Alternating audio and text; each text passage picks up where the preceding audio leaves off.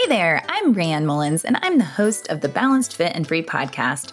15 years ago, I lost 65 pounds by revamping my lifestyle in a very realistic and totally manageable way.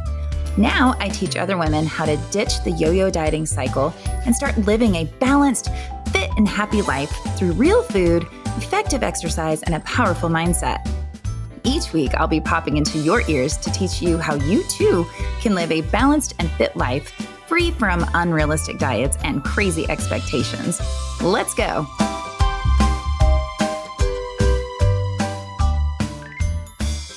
Hey, everybody, welcome back to the BFF. That's Balanced Fit and Free podcast. This is Ray Ann, and I'm so happy that you're here. This week, I want to discuss something that, when it was brought to my attention, really helped me during my weight loss phase years ago. And now I like to use it with all of my nutrition clients. But before I tell you more, I want to ask you a really big favor. I hate to ask for favors, and it's a little uncomfortable for me, but I'm going to do it anyway. If you have not rated or reviewed this podcast, will you maybe please do that? If you have an iPhone, it's super duper easy to go right to the podcast app and click on my podcast. It will give you options to rate and review. I really want to keep doing this podcast, but unfortunately, it's really not getting as many listens as I was hoping for. So if you find any value at all in this podcast, please, please help me keep it going by rating, reviewing, and also sharing it with your friends and family. I really, really appreciate it. And I hope that I can continue bringing you lots of good information. So let's move on to today's uh, episode.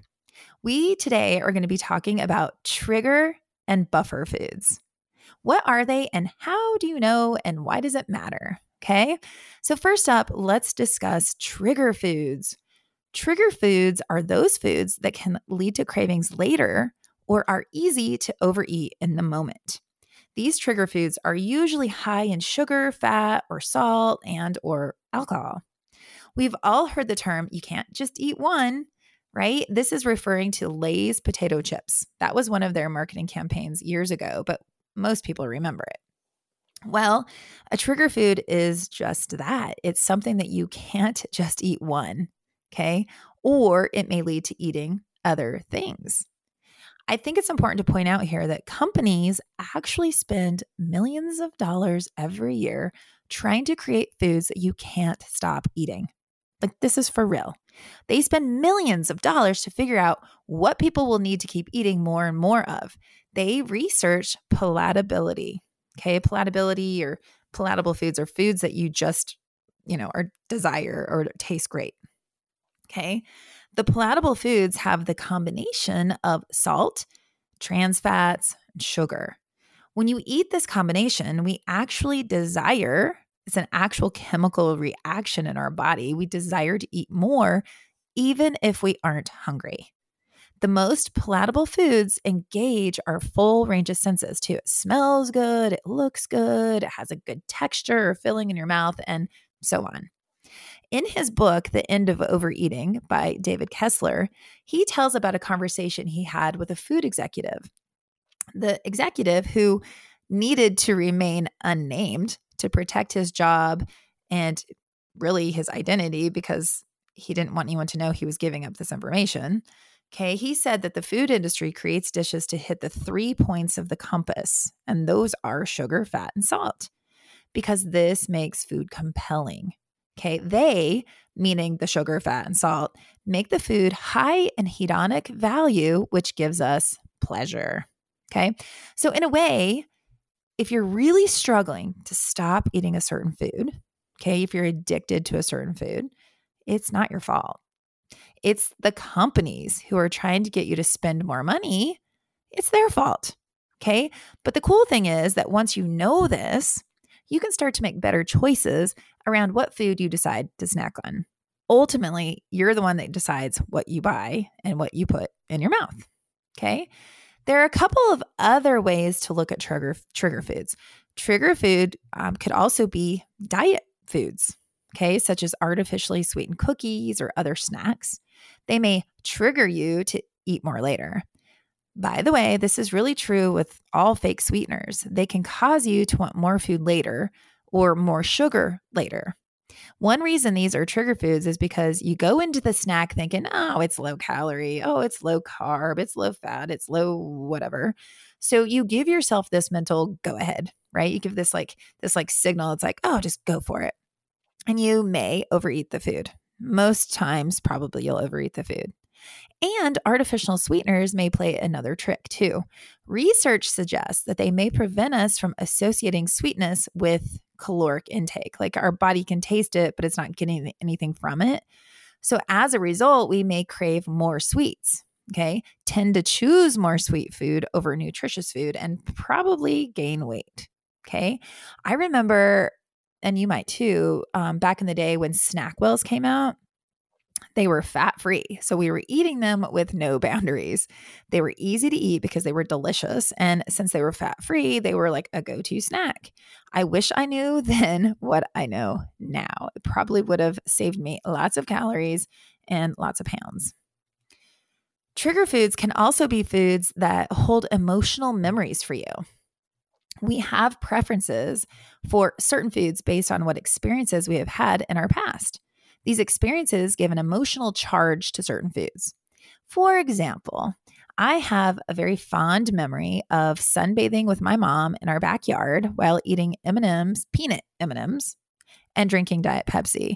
And we would read stupid magazines. She would be reading those like trashy novels and I was like flipping through like Self magazine and Shape because even then, even though I was downing some peanut M&Ms, I was reading all about fitness. So now I love Diet Pepsi and I love peanut M&Ms. I'm not sure if it's because of the memories and how they make me feel or if I just like the taste. Maybe it's a little bit of both, but I can't help but think my uh, th- I can't help but think of my mom. Sorry, I got a little tongue twisted there. When I have the peanut M&Ms and Diet Pepsi. Oh, and I love them together. So even if I have a sip of Diet Pepsi, I almost immediately crave peanut M&Ms or vice versa. This is a trigger. Okay. By the way, sunbathing while freebasing peanut M&Ms is not a very healthy activity, but it sure was fun. so now I want to give you some of my personal trigger foods. Okay, just to give you some examples. After learning the term trigger foods, I decided to start really paying attention to my food intake and take note on what exactly made me want to eat more, which is a good idea anyway, right? Awareness and attention to what and why you're eating is probably the most important thing that you can do. Like, hands down, most important. Everything else I teach you doesn't matter until you have awareness. Okay. And that is why that's the very first module in my 12 week program is all about awareness and attention and learning. Okay. So, right off the bat, here I'm, I'm giving you examples. I have to tell you that my number one trigger is a cookie. Okay, cookies are major trigger food for me. Oreos, especially, are a big one. And and the funny thing is, like I think they're great, but there's just something about them. If I have just one of these cookies, I can't stop eating them. Oh, and that made me think of another cookie, um, the Girl Scout Thin Mints, another example. Okay, either an Oreo or a Thin Mint. If I have one, next thing I know, I've consumed eight or nine or 10 or more, a whole sleeve of these cookies. Also, my own chocolate chip cookies are a major trigger and always have been. If I make cookies these days, I make them gluten free and lower sugar, but I also only make a little bit of dough so that I'm not tempted to eat them all in one sitting. So, part of it is self control, and the other part is I've created a recipe that isn't going to give you the same reaction as a packaged cookie. Okay. Hey, and if you want that recipe, let me know. Tortillas, or not just tortillas, but tor- tortilla chips actually, are also a very big trigger for me. If I start to eat them, I have a very hard time stopping, even if I'm super full. When I first went gluten free, I took some time to just eat gluten free and not worry so much about how much I was eating or if it was healthy. I was already totally overwhelmed as it was. So I let myself off the hook for a couple of weeks and just ate I didn't worry about it. I just decided to just focus on any food that I could have that was gluten free. Well, tortilla chips are gluten free most of the time. You got to check. But the amount of tortilla chips that I was eating is actually a little embarrassing and it was just obscene, but I just couldn't stop eating them. And like I already said earlier, Diet Pepsi and or peanut M&Ms are also a combination a trigger food for me and especially the combination.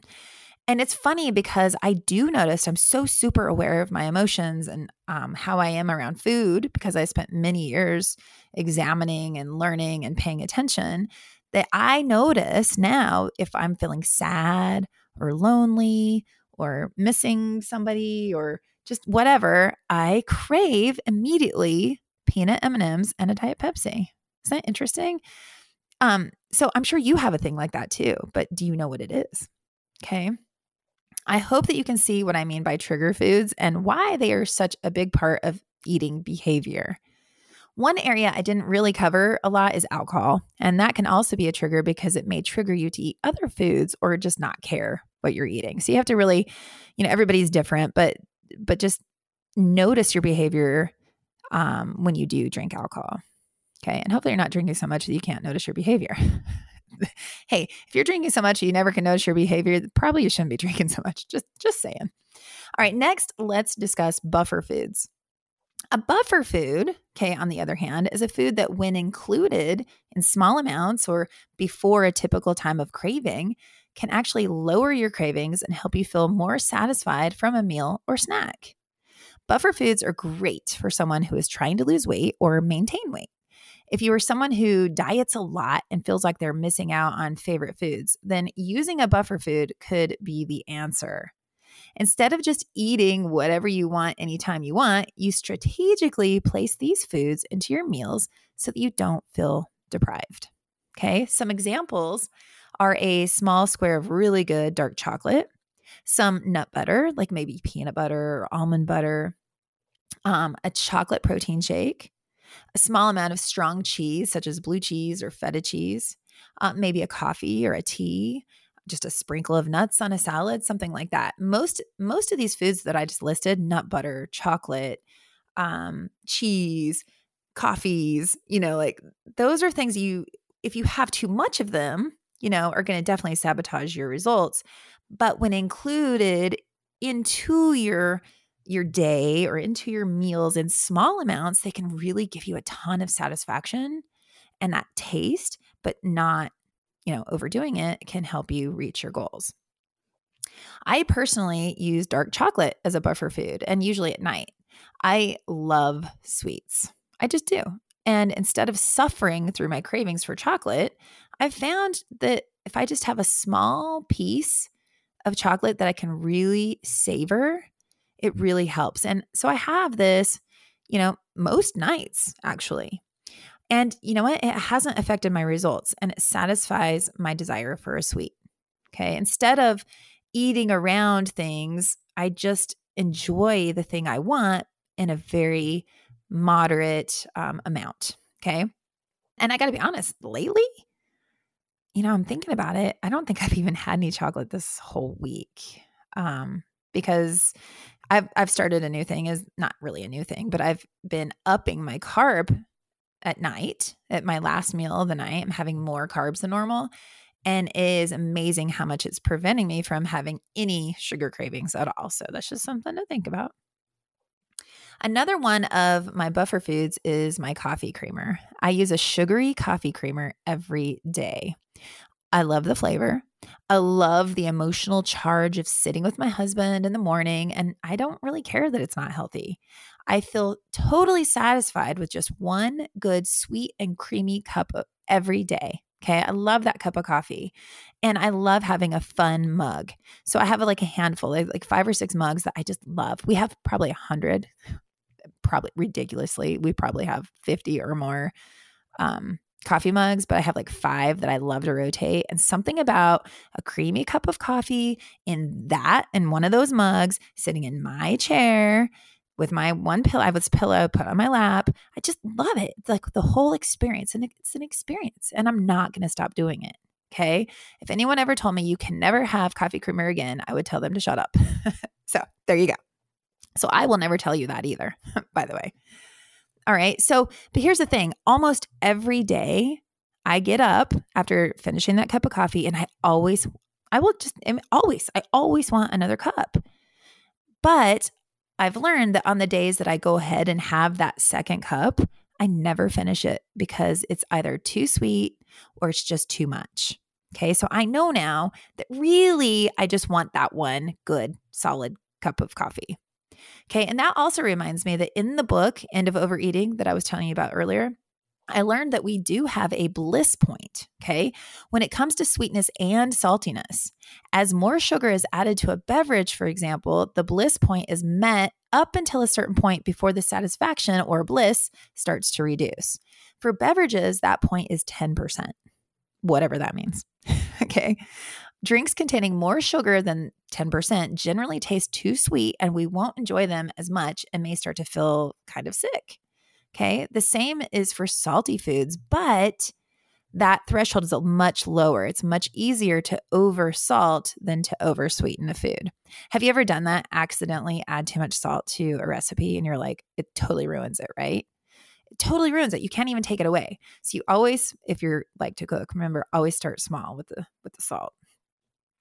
A few other buffer foods for me personally are goat cheese. Okay, I love it in soups. I love it on salads, on my tacos, and my scrambled eggs. It's just, it's great. And I don't eat any other kind of dairy. So that is kind of a treat to me. Egg yolks are another buffer food. And so I just want to say here, I'm not against egg yolks at all, right? Like you can eat your eggs with egg yolks. I'm not saying that. But I have found personally that I do better on lower yolks. So if I just usually eat one, Okay. So the difference to me, taste wise, between whole eggs and egg whites is pretty big, in my opinion. Eating egg whites is a great way to up your protein, but adding in at least one yolk really ups the satisfaction and flavor profile totally on your eggs. Okay. So again, like I said, like maybe you're like, why do I, what is she telling me to eat egg whites? I'm like, no, I'm not telling you that. I'm just saying that to have a low calorie, low fat, high protein option, egg whites are awesome, but they're not super, super satisfying taste wise to me. They might be to you, but so just adding that one yolk is really awesome. That's a buffer food for me. Now, also for me, a glass of wine is great. It's a great buffer for me. If I'm watching other people drink beer, which I totally love, but try not to drink because of the gluten, I can have a glass of a really good wine and feel totally satisfied, not left out, and just just happy. Okay? But it's important to note that trigger and buffer foods are very individualized. A trigger food for one person may be a buffer food for another. You really have to pay attention to your own situation to know. So remember, I mentioned that food has an emotional charge. Well, even if a food is super healthy, it could be a trigger food for you just because of the emotional charge, and you could overeat any food. Okay. Overeating is overeating, whether it's healthy food or not. So just still even being aware of that. For some people, drinking a glass of wine may actually trigger eating more food in general. So, drinking wine wouldn't be a good option as a buffer for these people, even though it works for me. Okay. For some people, adding coffee creamer to their coffee may trigger them to drink too much coffee or to crave other sweets with their coffee. So it would not be a good buffer food, even though it works for me. Okay. So now it's your turn. Take a moment to think about your trigger foods and what could be your buffer food instead. Okay. Your trigger foods, figure that out, and then be like, well, what could I do instead? That would be your buffer food. Do you have a food that you can't stop eating? What is it? And why do you do this? Is it because of the palatability of the food or because of an emotional response? Is the food really worth it? And is that food preventing you from making progress in your physical goals? Once you know what you're dealing with, it will be easier to make decisions. Once you realize how your trigger foods are making you respond, then you have the power to decide whether or not to include them or to even buy them in the first place. Okay. So I hope you found this helpful. It's these types of things that can really open your eyes to your current actions and help you close the gaps of where you are now and where you want to be. Also, having a coach on your side is an amazing way to get results and to look at food and exercise differently. And by the way, I am opening up a few spots for one on one coaching. I've had a few people just finish up some round their rounds of one-on-one coaching, so I have a few spots opening up. If you think you're ready to take action and get help along the way, please contact me to schedule your free consultation to see if we'd be a good fit to work together. I hope this was helpful. Take care, and I'll catch you next week. Thank you for tuning into the Balanced Fit and Free podcast. I'm over here giving you a virtual high five. Be sure to subscribe to the podcast so you don't miss a single episode. And if you are looking for a crew of amazing women who are also seeking a balanced, fit, and free lifestyle, be sure to join my exclusive community on Facebook. The link is waiting for you in the show notes. Until next time, keep your thoughts positive and your coffee hot.